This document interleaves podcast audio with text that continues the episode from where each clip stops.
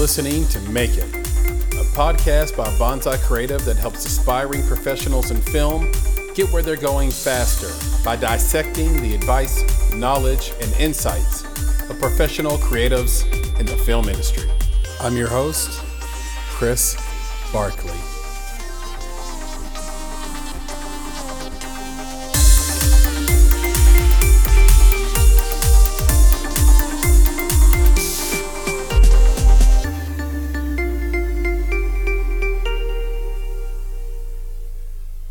Hi there, my name is Tom Stamager. I am the co-owner of a film production company in Palm Springs, California named Pollen Path Entertainment.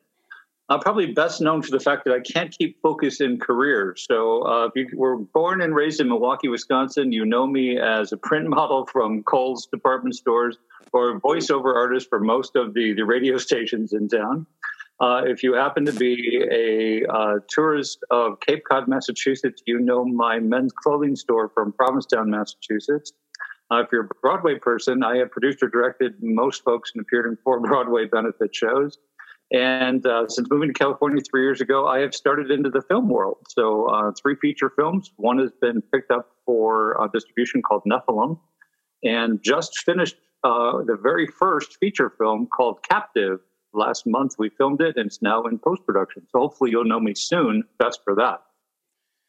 Tom Stamager, welcome to the Make It podcast. Thank you so much for having me. What an honor.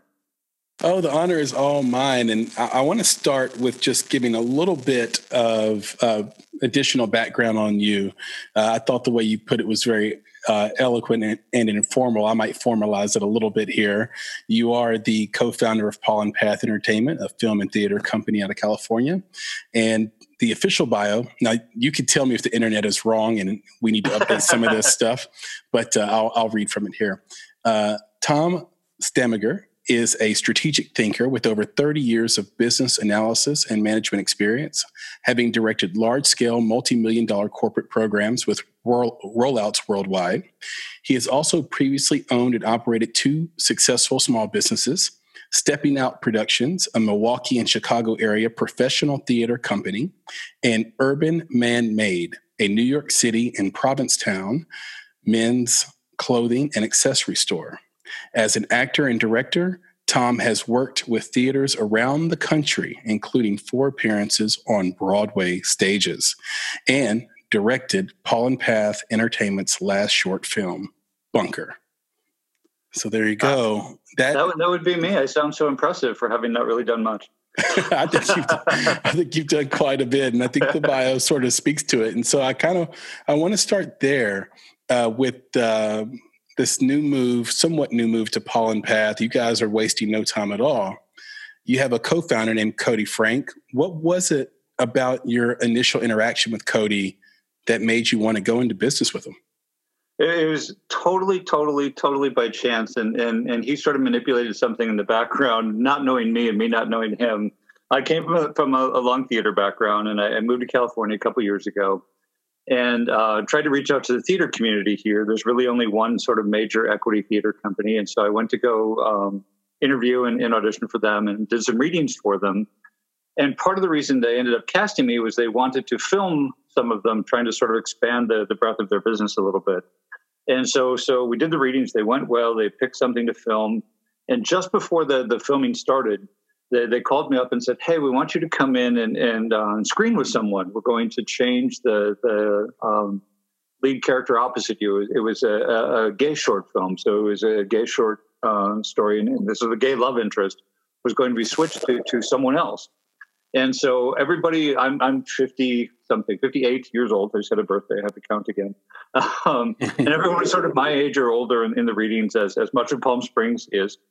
And so I went into the audition to screen with this new actor and walked in, and there was this very beautiful, straight, 27-year-old blonde punk.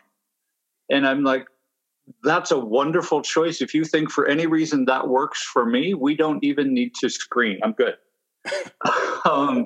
And so we ended up doing the film together. And oddly, younger, older, gay, straight, whatever, very different backgrounds, East Coast, West Coast. We instantly became best friends from that experience. And he had already started into the film world. I had never really imagined myself in film at all. I was business and theater. But when I moved to California, I realized most people can't spell theater and aren't really particularly interested in it. It's all film, television, reality show, documentary. I'm like, hey, you know, what the heck? This sounds, you know, it's artsy. If it's not going to be theater, at least it's something like it. And it's certainly much more potentially lucrative than theater is. And so Cody and I just started talking about, you know, the sort of odd friendship that we had formed, and more importantly, sort of his track down the business side and how I could support that.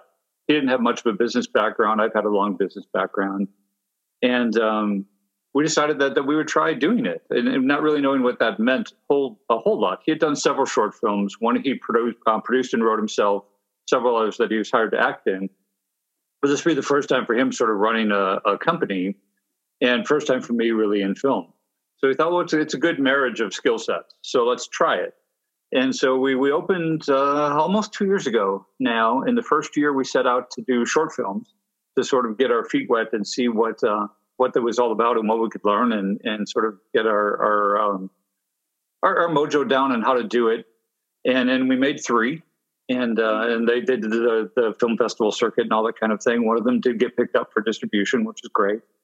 And then we got ready for our first feature film. And we had sort of by chance struck a deal with a sort of major player in Hollywood, worked for one of the major studios, and spent 9 months working on that film. And then the rights to it got pulled. So that didn't really happen. So we set off on our own to find something and put a request out for film scripts. And particularly in researching for feature films, it seemed like the most likely to make money and be the easiest to sell and not super expensive to make for an indie filmmaker just getting started were horror films. It seemed 37% of films only ever make money, but over 60% of horror films do.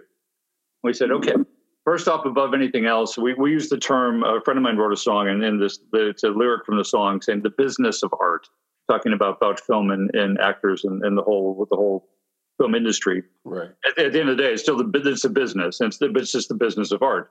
And so it needs to make money. And so we're like, well, let's make a film first that might make some money, and then we can make anything we want eventually after that. So we put a request out for scripts on a screenwriting site, got 150 of them submitted, and picked one. Totally by chance, it happened to be a writer who submitted one for the last short film that we did, Bunker, that I directed and Cody starred in. That same writer submitted the one that we picked for our feature film. And so we set all out to make that around March, April this year, which happens to be right at the kickoff of COVID. So probably then not the best time in the world to be trying to make your first feature film. Mm-hmm. And, but we got there. It was fits and starts. You know, we knew right as we were going to go, we couldn't. Looked like things were going to open up in July, and that's when the second big wave of cases hit. So we went to New Mexico, where we're going to film in Albuquerque, for a couple of weeks to get everything ready, and then got shut down and had to return home without having made anything. And then got to go back in October, and that time it did open up. And with all the film industry COVID protocols in place, we've thankfully finished filming it when no one got sick, and it is now in post-production. So I want to jump in here. We are going to talk about Captive. We have to talk about Captive. We're going to talk about it a lot. But I want to go back a little bit. You obviously sort of had that moment with Cody on set that got you into Pollen Path. But what was the moment that jumps out to you in your mind that you knew you wanted to pursue a creative life in theater and film? In my grade school and middle school, you had to be in choir or orchestra and in my school system. And I didn't play any musical instruments, so that meant choir. And then by the time you got to high school, the choir had to be in the musical for part of your grade. And they brought in somebody into my school to direct and choreograph the musicals who had a dance studio. Right at that time, Peter Martins became the ballet star for New York City Ballet. He was the very first tall male ballet star. I had no dance skills whatsoever, but I was tall. And so I was recruited to be Milwaukee Ballet's future ballet star because I was tall. That didn't go particularly well because I still wasn't talented. But I hurt a knee, and that wiped me out of that and got me into theater and musical theater. So I was in my college the only computer programming major dance minor. How tall are you, Tom? 6'2". Okay, got it. All right, go ahead. I'm sorry. I had to interject there. And so I was coordinated. I played sports. I played basketball. I played volleyball. I played tennis through high school and some of it through college. And so I could do a fair amount, but I didn't start early enough to really be a great ballet person. But that translated well to musical theater, actually. That dance I could do, and I could sing well enough, and I could act well enough to get onto the stage for that. And really, really, really liked it. Coming out of college, I actually met somebody who became my wife and my son's mother eventually, who was also a theater major, and we met in an audition and sort of hit it off. And so theater became part of my life pretty much year-round after that. I would have day jobs to pay bills, but right out of college, I started in theater year-round and did it for, probably 20 years. Until that marriage ended and I needed to make some money and jump back into the business world more full-time. And I started a project now 15 years ago that was going to be 6 to 12 months. And it's now in year 15, and it's been good. It's allowed me to do and live wherever I want, and sort of do side projects whenever I want, and still have something to fall back on as a safety net. So that's been fantastic. I love that, and a lot of people are doing that. Makes a lot of sense to me. I heard you say, you and Cody talk about an early experience that you had, because you'd mentioned in your initial sort of opening answer to my first question about getting your feet wet, making shorts. And I think that's kind of the path that a lot of filmmakers will take when they get started. I think there are obvious reasons why, but I did hear on a podcast conversation you and Cody had, I'm forgetting the name of the podcast and my apologies, but you talked about overspending on film festival submissions. What do you think is the right goal for making a short film? Well, it's interesting, and because this is all new for me, and you know, I like to research and really understand the business side of things, and so I sort of assumed, just from what I knew from the fan side of things, is that you try to get into certain film festivals. We all know the name of some of them, whether it's Cannes or Sundance or Tribeca or South by or something that we know the names of some of these festivals. And that's sort of the way to go. But then that wasn't really the short film festival world. And as Cody had already started down that one a little bit, because he had made one film before we met, and that had played a bunch of film festivals. And I said, okay, that's the goal. The goal is to get into all of those film festivals, and from that you'll get discovered, and people will learn of you, and they'll like your work, and then you have a portfolio to show investors, and that was the great way to go. And our experience turned out not to be that. Really, the only people at short film festivals were the filmmakers who also were having their film screened in the festival. And so you met other filmmakers who, like you, were trying to make it and be noticed, but we're all the same people, all trying to be noticed by people who weren't there. And so for us, for short films, it really became a chance to learn the medium and to have a portfolio, definitely, to be able to show some people, to say, show some of your work. So as we go to investors now to look for money for feature films, at least we have something to show them, to say we can do something. But our lesson very quickly was to get out of that world as fast as possible. That was a place that you got laurels and you got attaboys and you got things to put on your website, but there was no money in that. And by and large, the people that we wanted to be meeting weren't there. And that was very different than we expected it to be. And the director that we were going to work on with Captive was really still of that mindset. The whole thing was to make a film, so it got into a festival. And if you got into a festival, you were successful. And I'm like, back to business of art. No, success is that it makes money. And it doesn't make money at a film festival. It makes money get distributed and getting seen, whether in a theater or whether online. The goal is to get it sold and to make money, not to get a laurel from a film festival. I think as we progress and we make films you're like a parasite or something that really wants to be seen. Mm-hmm. I think certainly that is absolutely the goal, to get to those and have a film that gets bought. But from the sales agents that we've talked to, outside of maybe 5 or 6 in the world, the rest of them are not really anything that they attend. Yeah, it's really the truth. I've often thought that, starting to change my thinking on it a little bit. It's sort of matured over time. I think originally I thought, well, you can probably make money on a short film as long as you spend no more than $2,000 on it and you're a patient man or woman. and now I'm starting to think, well, maybe a short should be a loss leader, where you're making shorts that could be feature films, very similar to Nephilim that you mentioned earlier. You talked about having to also sort of go out and find screenplays, find scripts. I know you've worked with Travis Sapala a couple of times. He wrote Bunker, he wrote Captive. How do you assess whether or not a screenplay is good? It's a little bit of a learning process for me, just from the budget's sake. So luckily for me in theater, my theater company was really one that either wanted to do a show that had never been done before, or one that had sort of flopped and wanted a second chance. And so for me, even in that world, it was all about really reading a property and seeing if I thought it had viability on stage. And so from a screenwriting analysis, or from a script analysis space, I felt that was something I at least had a lot of experience in. And Cody and I have a very similar mindset in that when we read something, 99% of the time, we're going to either react to it that we like it in the same scripts and not in others. Every once in a while, there might be something that we don't see the same, but by and large, we do. But from there, then it's really saying, okay, what space is this supposed to be in? We have sort of a 5-film business plan currently, and each one is to check a box. And so as we're starting with Captive, or the first feature, it's like, all right, what box is that meant to check? First is supposed to be the first one, but also to be low budget.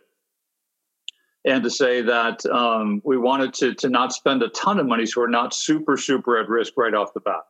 That it would be a little bit challenging to raise money for a first feature when we don't have experience in the industry, for one. So we're only going to raise so much money.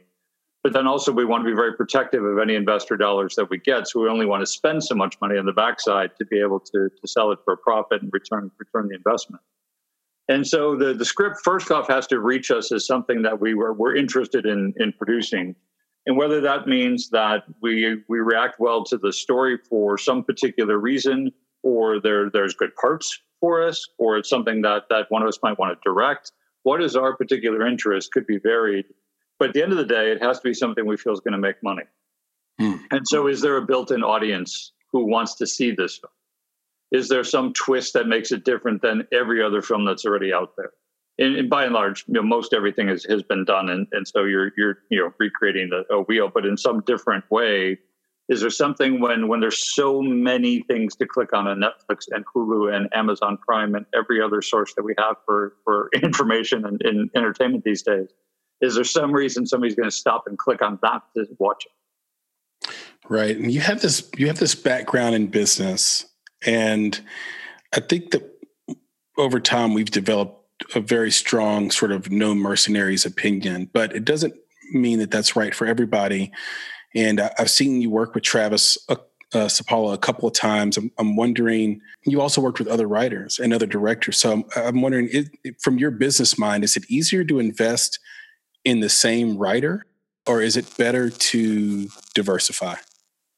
I think it's always better to diversify some, in that certainly there's a comfort with somebody that you know, and you get into a flow of how to do things, because as much as every writer probably thinks they submit the perfect script and it needs not even a single comma edited, the people on the other side who are reading it probably think it needs some commas edited.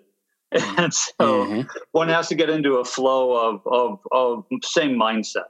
Will somebody be willing to have something modified, right, or are they very protective of their work? And so it's a partnership. We took a class, Cody and I, last year here through a woman in film organization, and the main phrase that came from that, from the panelists, were find your tribe.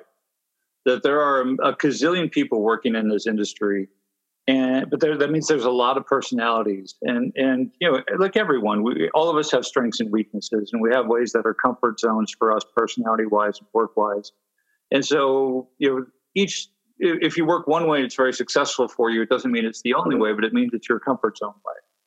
And so, especially as you're new, it's just a little easier to work in your comfort zone, at least for myself and for Cody. And so it's about finding your tribe who works that way. So one respect of working with Travis more than once is that we did have a similar mindset in a very easy working relationship. But when we got into Captive, the first director was going to be on the film had never directed anything that he had not written before. And so he wanted to change everything. And Travis wasn't open to that. And contractually, we couldn't do that. And so that got into some conflict as far as that goes. But that means that also you can't rely on one person only.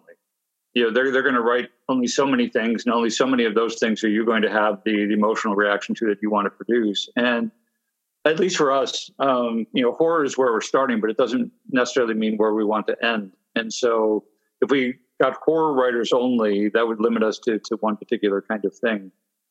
And so we definitely want to have a variety of people. Of the 150 scripts we got the first go-round, and some people submitted multiple scripts, we probably had 100 different writers. And I'd say there are probably, I don't know, 20 scripts that we really, really liked. Most of them were too expensive to produce as the first box. It didn't mean that they weren't worthy of being produced. It just meant for what we were trying for this first go-round, it wasn't it. Right. And I really like this thought of like find your tribe. So I hear what you're saying about diversity and diversification, because there is a moment where you kind of need to do that so that you can level up and grow. But then this thing about tribe as well is so important, and you kind of have to have outside of film experiences with the people that are in your closest circle, that sort of inner circle of trust, the 4 or 5 people that are actually going to make the, you know, the film happen. We have had a producer tell us a story about a guy who was great. Everything was going well. Pre-production was great. And then when he got on set, his personality completely changed, and it really hurt the film. And there's no way that they could have known that except to have had sort of outside interactions with that person and caught him actually being himself instead of the trained version that he had learned to be to sort of get the work. Yeah, we had a similar experience as well. And it sort of led us to say, look, in the business world, I know you really try to vet your resources. And at the height of the project that I've been doing these 15 years, I had 42 different people working for me from across the country, some of whom I've never seen in my life. I did their annual appraisal for multiple years, and 5 of them, I couldn't tell you what they look like. Mm-hmm. We were all virtual, and I don't know them, but I really, really vetted all of them. They had it's a business management teaching project. So I had all of them teach back to me, and so I interviewed them as people on the phone. I interviewed them in person as people, but then I really wanted to see them do their thing in the business model that they were going to be doing for me, to try to vet multiple ways.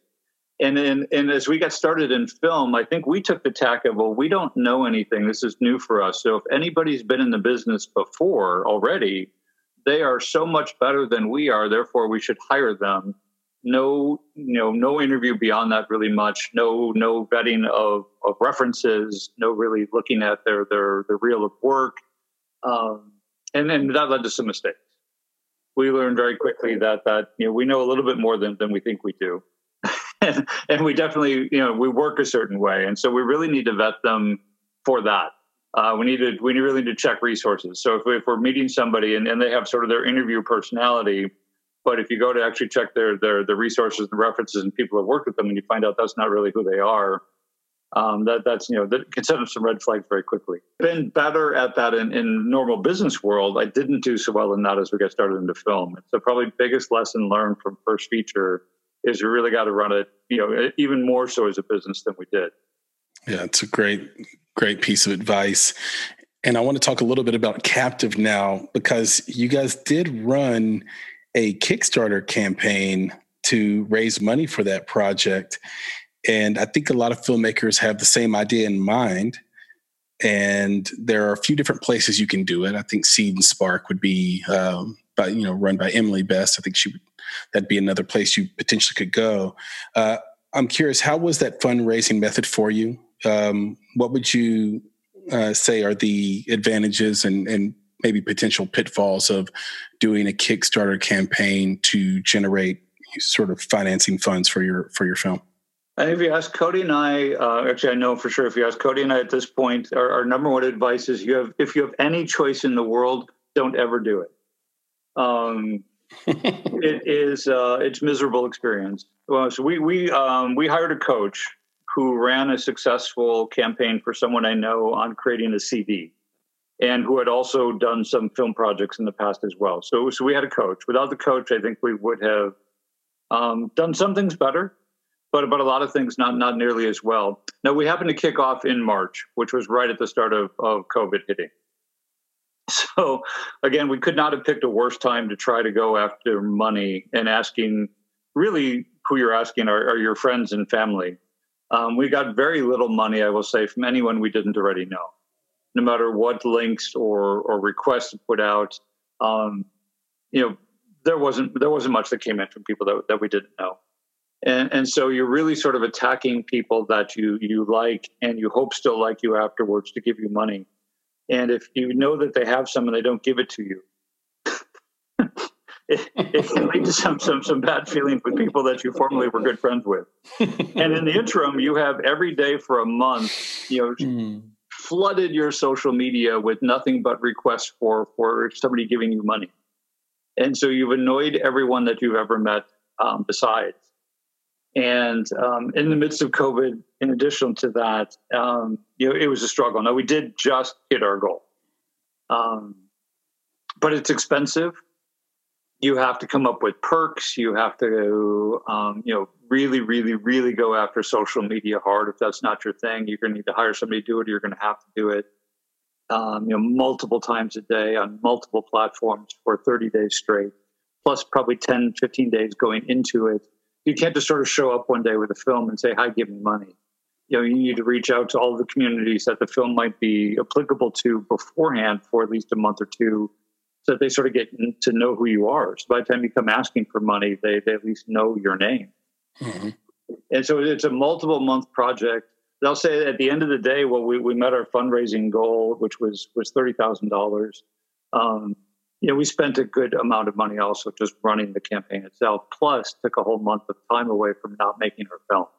And we probably could have gotten equal amounts of money just by going after different resources of funding without doing that at all, and saved ourselves a lot of time and saved our friends and family a lot of angst.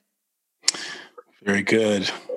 Very good. And I appreciate the honesty on that and just the directness of that response. That's great. And I think a lot of people will derive a ton of value from that answer. You talked about switching directors for Captive. Did Alejandro Montoya Marin end up being the director? No, he started out as the director. And he told us early on, and we knew from his work early on, that he was mostly in a comedy space, really, really good director, but has only written and directed his things. And mostly, even if it has some gravitas to it, mostly very much a comedy space and very much a retro space. He loves 80s, 90s kinds of things. And he had talked about, maybe wanting to do that, making a Lost Boys spoof comedy retro piece. And we're like, no, this is, serious horror and contemporary. And I think we sort of always never really found our groove in finding that space in between those two. They said he wanted to continue to change the writing and more into his comfort zone space. And the writer had written it for a different purpose, and we selected it for a different purpose. And so shortly before we started filming, we decided to part ways for creative differences on that space. And then we went with a director that we'd actually been working with for the past year on a different film named Greg Simon out of L.A.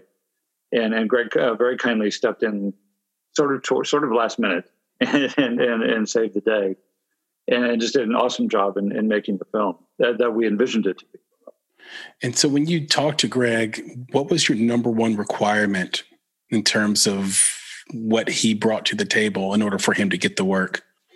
So we had been talking to him already about doing a horror film for us next year for much of the last year. So we had been developing the script with he and a different writer. And so we were already comfortable in the way that we worked and the way that we thought about script development and character development and project management. And so we had known him. He had already done probably about 100 episodes of TV shows, Swamp Thing, and other things that were in the horror space already, Hemlock Grove. And so we were able to see his work and know what he could bring. And it was amazing. Our concern with Greg is that he was sort of beyond our budget reach. Mm. And so we actually called him when we decided that Alejandro wouldn't be the director and say, hey, we know we can't afford you, but is there anyone sort of coming up like you that you know of that maybe you could recommend? He's like, yeah, send me the script.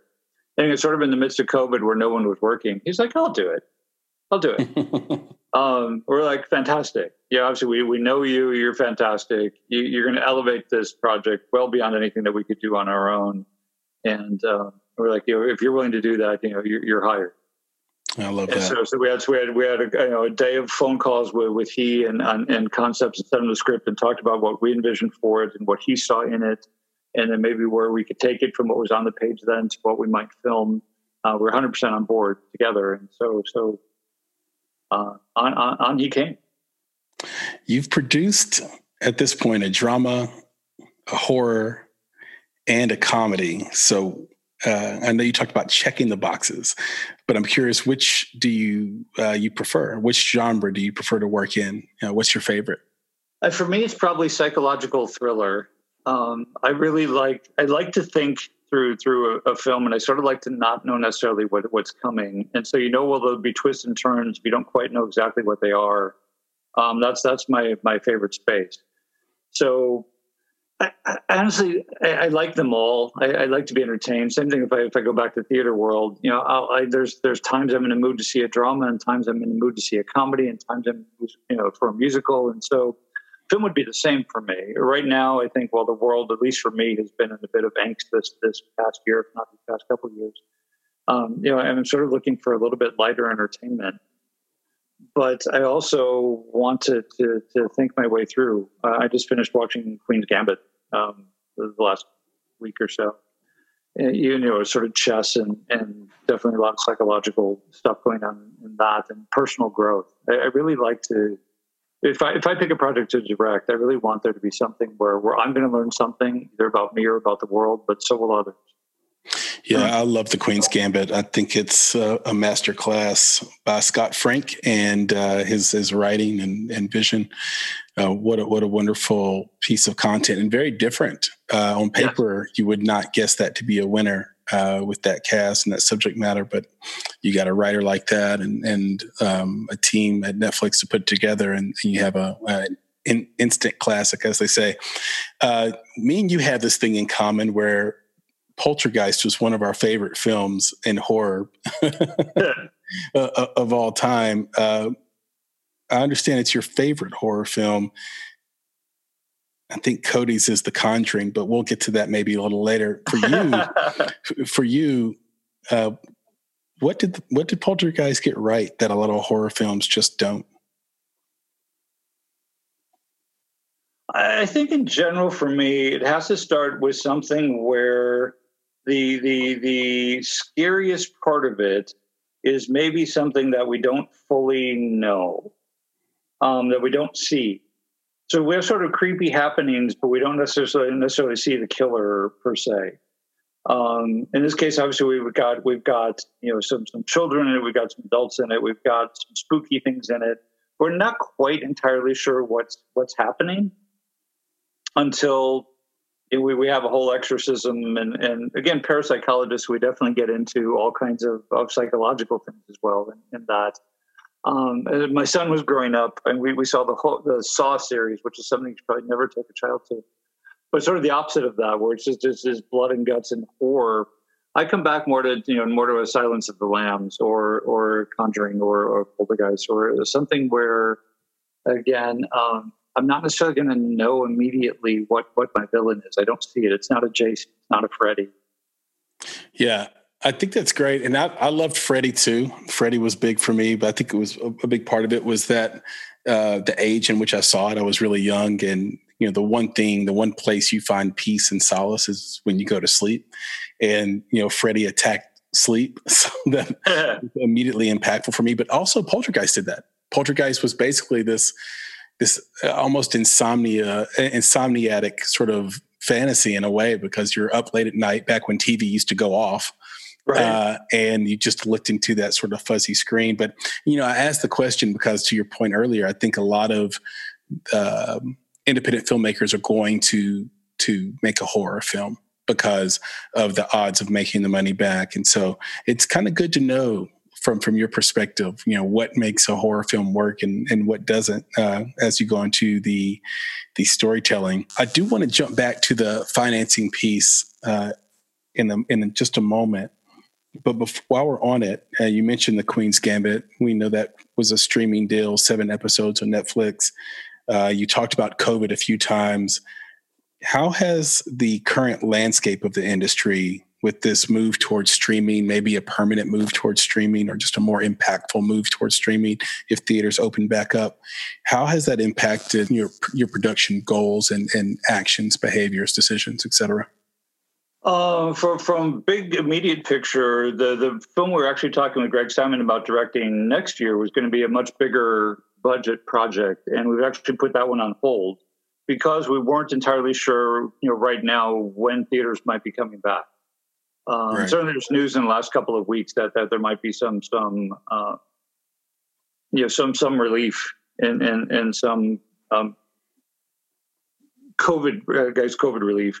And so maybe theaters will come back a little bit sooner than we were thinking a month ago even. But like Broadway right now is closed through Memorial Day. And so our thought was that theaters at best are going to open maybe next summer, next fall.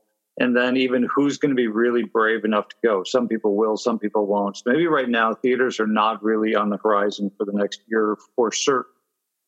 Like if we get through the holidays right now, there's another big COVID outbreak. You know, will that delay everything again? So we sort of changed from doing a bigger budget film that would only make its money back if it went to theaters to saying, let's stay in this lower budget space again.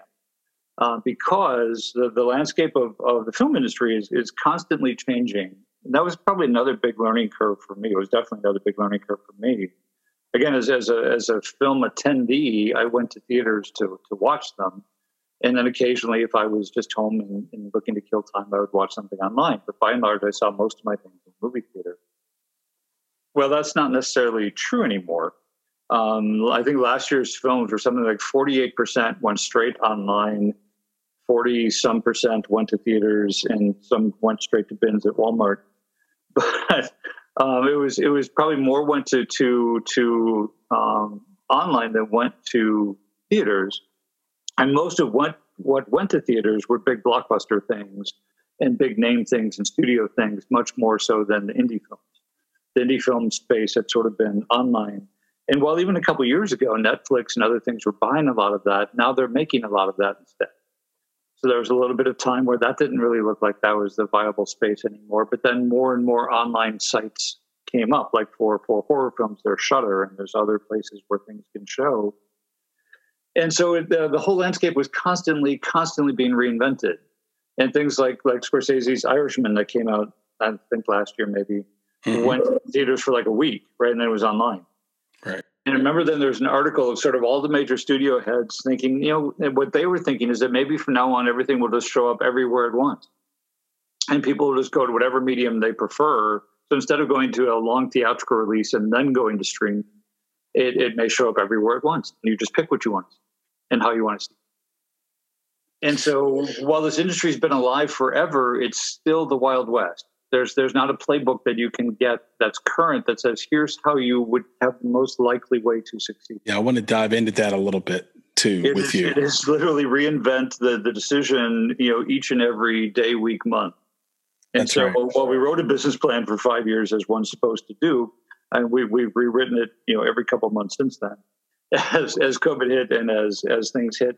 But now that being said, somebody told us recently, again, from our friend from one of the studios in LA, said for the next 18 months, anything that's made is likely, if it's good, going to sell for more than it would have, 8 months ago, because most people have watched what they want to watch at home now, and nothing has been made. And so the services are looking for new content.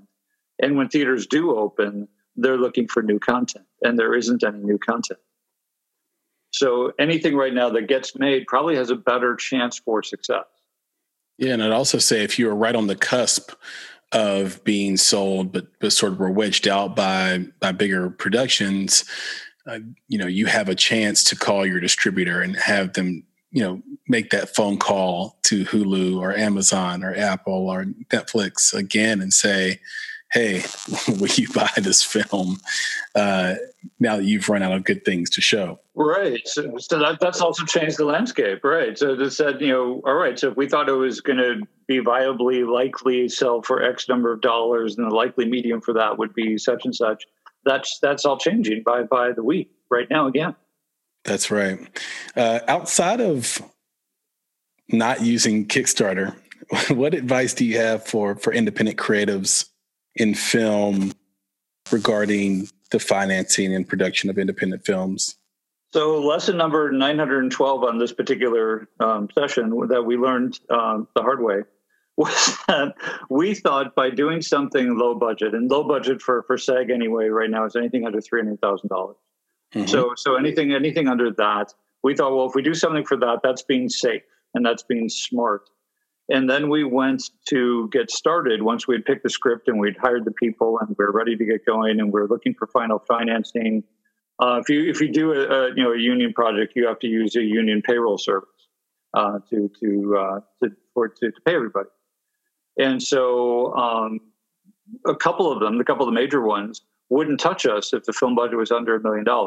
There wasn't enough money for them to take on our project. Well, there were only a couple companies to choose from, and 2/3 of those wouldn't talk to us because of the size of our budget.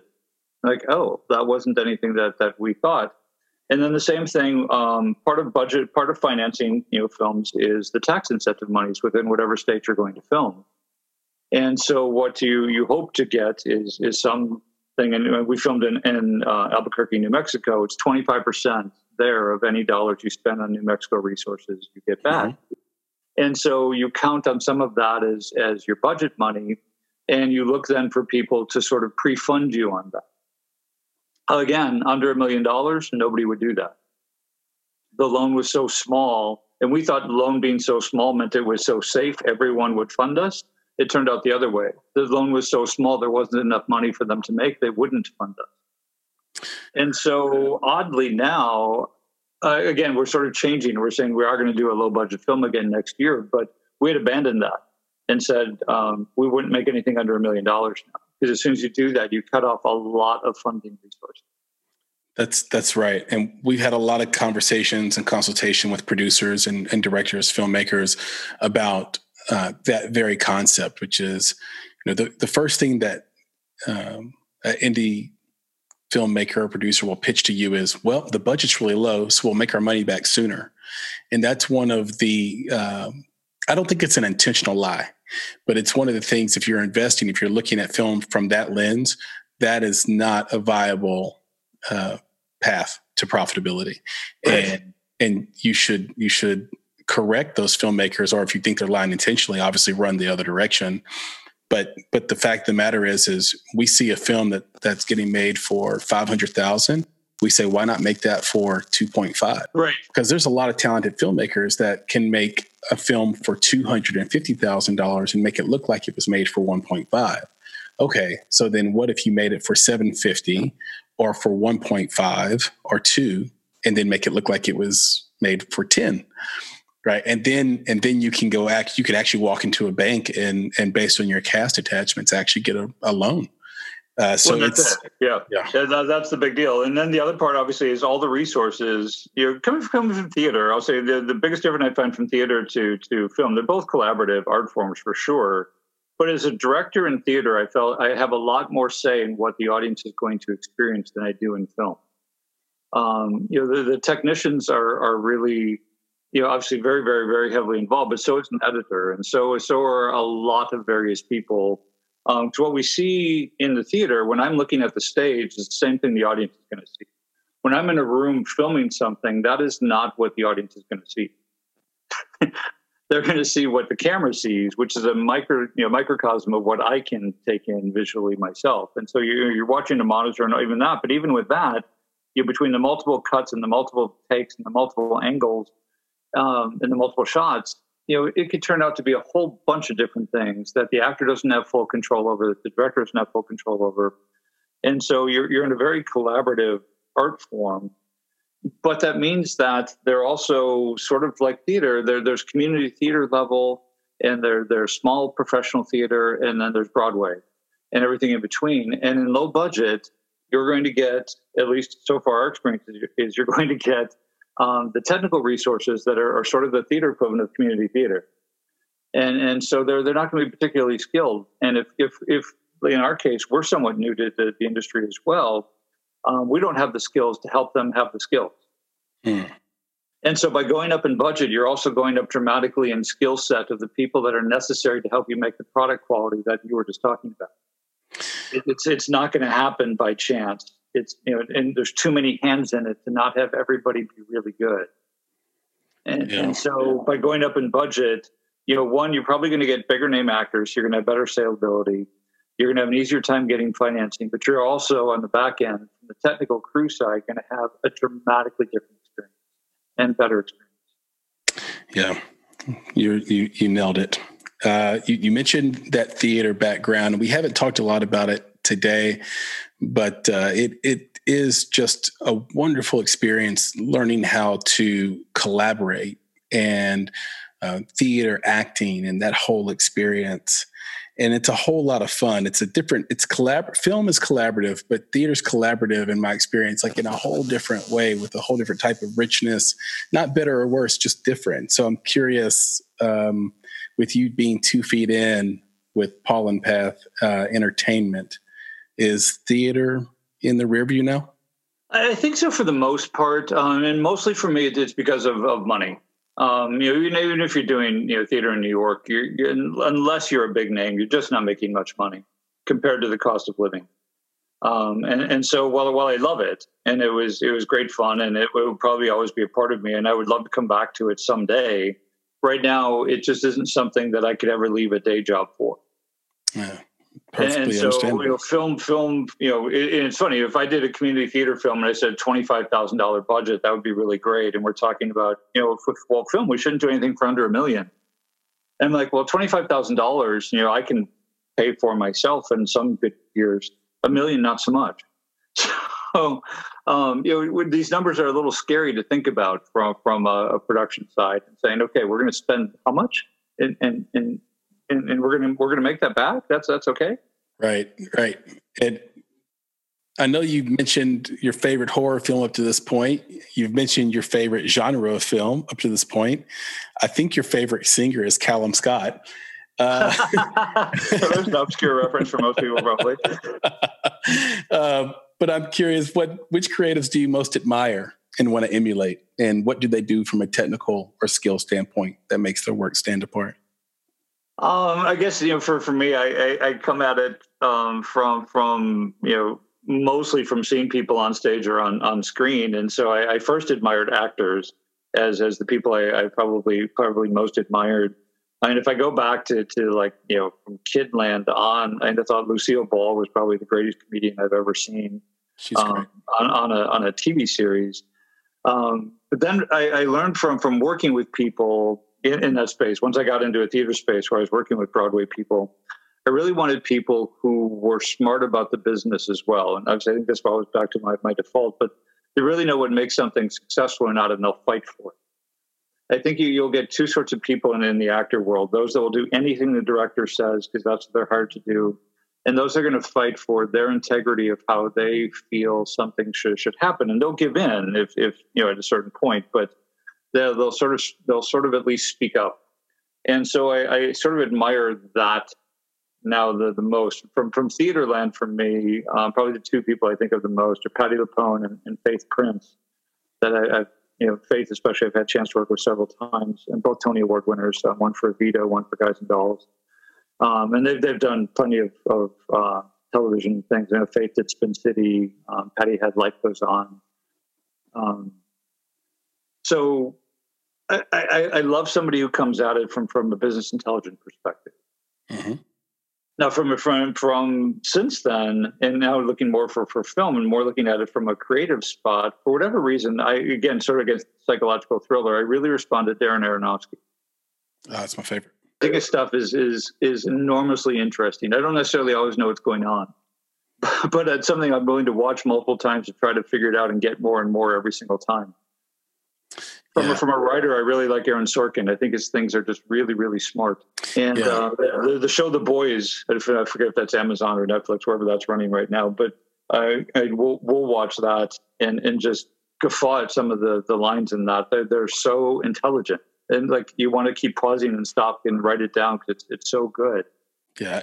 Aaron Sorkin is a podcast favorite. When we asked that question, no one says Darren Aronofsky, so I'm so thankful that you said it because he is my favorite director, and I'm such a masochist, I suppose, that I'm the only person that will sit down and watch Requiem for a Dream for pleasure, and Pie and Mother. But I think they're great works of art, and I'm not ashamed of it. And with I Love Lucy, fun fact about me, I have the entire series on VHS. Hysterical. Which ages me a little bit, but that's what they sold it on. So I keep a VCR around just for moments like that. You've had this rich, extensive career. It spans all over the place into these areas that have a warm place in my heart, like fashion and business, film and theater. What are the two best pieces of advice you've received so far in your career, and who did they come from? I sort of have a life mentor. So there was once upon a time, Bette Midler had a huge hit song, The Rose, in a film called The Rose. The woman who wrote that song, Amanda McBroom, I had a chance to meet and work with several times. She wrote a musical, and I had the chance to direct it. And in that one, it's sort of a story of somebody at 14 and 16 years old sort of plotting out their life as to the way that it should go. And she dreamed, in the character in the show, at age 40, she was to be in a certain place in life. And I was married and have 2.3 kids and a house and a job and a white picket fence. And in the show, it's her 40th birthday. And she has every one of those things, and she's miserable. Hmm. And the show itself is looking back at that journey then. At each time that there was a fork in the road, she the 40-year-old, is watching the 14 and 16 and 20 and 30-year-old throughout the show. Each time there's a fork in the road, to see what that fork was and why she made the choice that she did to get her to where she is, and why she's not happy there. And so overall, I think I grew up with that same mentality. And I remember, I have a 28-year-old son now as well. And I did the same thing to him as probably my parents did to me, and probably many parents do, which is, when the kid is like 3 years old and 8 years old, you're asking them what they want to be when they grow up, like they have any clue. And then we put in their mind that they're supposed to sort of map this journey out as to what they're to be, and what success would mean, and money and finance and houses and cars are success. And if you don't have those things, you don't have it. And that probably couldn't be farther from my reality now. And so from working with Amanda on that show, it really was what is happy, and what is the path and road that one would take. And I don't remember if it's a Joseph Campbell quote or exactly what it is, but sort of like, if you can look ahead and see your whole path, you're not on your path. Mm-hmm. You're on someone else's. Your path is built one step at a time. And that's as far as your path goes. And so Cody and I named our company from that lesson, actually. There was a Navajo myth, Joseph Campbell, oddly enough, again, a Navajo myth that said that if in your mind the things that you really want to be doing manifest into the real world, and that is what you're doing, you're on the Navajo term, the pollen path. That is where you're meant to be. And if you're on that pollen path, you will attract other like-minded people who bring you comfort and joy and success as you choose to define it. But if you don't, if you're not in that and you're trying to force something, you're going to keep ending up in these places where you got where you meant to go and you're not happy there. And people around you are not people who make you happy there. And so we named our company Pollen Path Entertainment specifically for this purpose. To just constantly really, really think about what is success to us, what is happy to us, what is calm and comfort to us. And it's much beyond just monetary value of a bank account, but the human value. And I said I like things that really teach something about life, and I learn, everyone involved learns. And how do we reach community, and how do we help the world be whatever our version of a better world is? And if we can do that, then that's the direction that we should always be heading. And it will always change. I have a tattoo on my arm that's a paper airplane. Because I wrote, business plans, and you look down the road of all these years, and I don't think I've ever written a 5-year business plan that we actually did all 5 years of. We got to the second year, that was amazing. And so the paper airplane represented to me that you throw it and you never really know where it's going. Sometimes it flies really far, and sometimes it crashes immediately, and sometimes it goes straight and left and right. You never know. But if you just run your life that way and just go with wherever it goes, because that's the path you're supposed to take that time, and be happy with that. Don't try to plan the whole future. Just take the next step. Beautifully said, Tom. And thank you so much for that. Great pieces of advice for sure. And I think that's a good place for us to stop. Tell everybody where they can find you on social media, on the internet, and where they might see some of your work. So most of it will be found on Pollen Path Entertainment, and pollen, sort of like the bee, and things that make everybody sneeze. So Pollen, Pollen, Path, Path, entertainment.com. So there'll be a Pollen Path Facebook page, an Instagram page, and a website. They'll find links to all of the short films that we did there. And they're all actually just about finishing their festival run, so pretty soon we'll make the films all available for public as well. The first one, Nephilim, which is meant to be a feature film someday, is on one site right now, occultorama.com. They can see the film there. But then Captive is the horror film. It's a vampire horror film that we just filmed.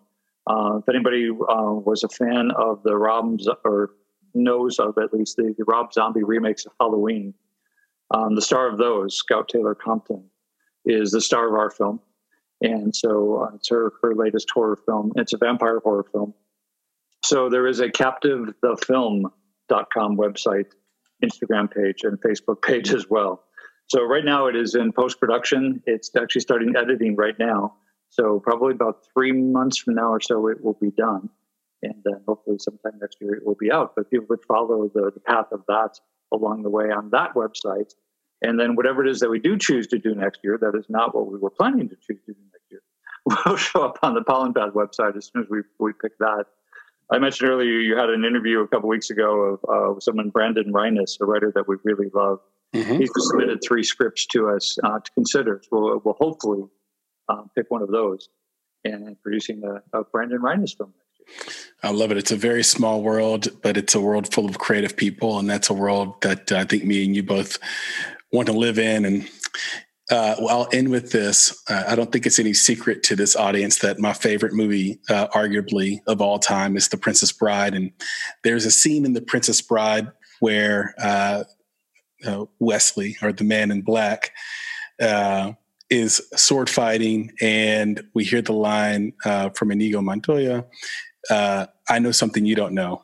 And Wesley says, what's that? And he says, I'm not left-handed. And I don't know if you recall that scene or not, but I happen to know that you were a Division I tennis player, and you happen to be ambidextrous. Did you ever get in a match where you switched hands on someone? I did. There's times the ball... I can probably play, except for serve, I can play tennis about the same left or right-handed. It doesn't much matter. And oddly in tennis, probably the biggest advantage that one has between either hand is a left-handed serve, and that's the one thing I can't do. I can serve right-handed. I can do all the other strokes either hand. I can't serve left-handed. But it does mean sometimes the ball just gets too far out to the left, and trying to reach it with a backhand is just awkward, and you're not going to get there. And so every once in a while, I will switch hands and have an extra 2 feet of reach that just drives people crazy if I do it. But it is a nice advantage to have. I love that. I love that. The real life sword fighter here, Tom Stamager. I love it. I love it. Thank you so much, Tom. This has been a blast. I wish you the best of luck in everything that you and Cody are trying to accomplish and do. Please do stay in touch and take care out there. Thank you so very much for having me. This has been a great time. I really enjoyed it. The hour just flew by. Likewise. And hopefully we'll have a round two soon. Sounds great. All right, brother. Take care. All right. Take care. Bye-bye. Bye. You've been listening to the Make It podcast. To find more information about this week's topics, including links to relevant blog posts, projects, and indie creatives, please visit our website at www.bonsai.film. If you haven't already, you can join our podcast community on Apple Podcasts or the podcast app of your choice by searching for Make It, Bonsai Creative, and the show will pop right up. You can follow us on Instagram and Twitter at _Bonsai Creative and Facebook by searching for Bonsai Creative. And of course, if you're looking to take a big step towards your filmmaking success, go to www.bonsai.film and click on Book Us to schedule a free discovery meeting and needs assessment. You have everything to gain. Until next time, be better, be creative, be engaged, and thank you for listening.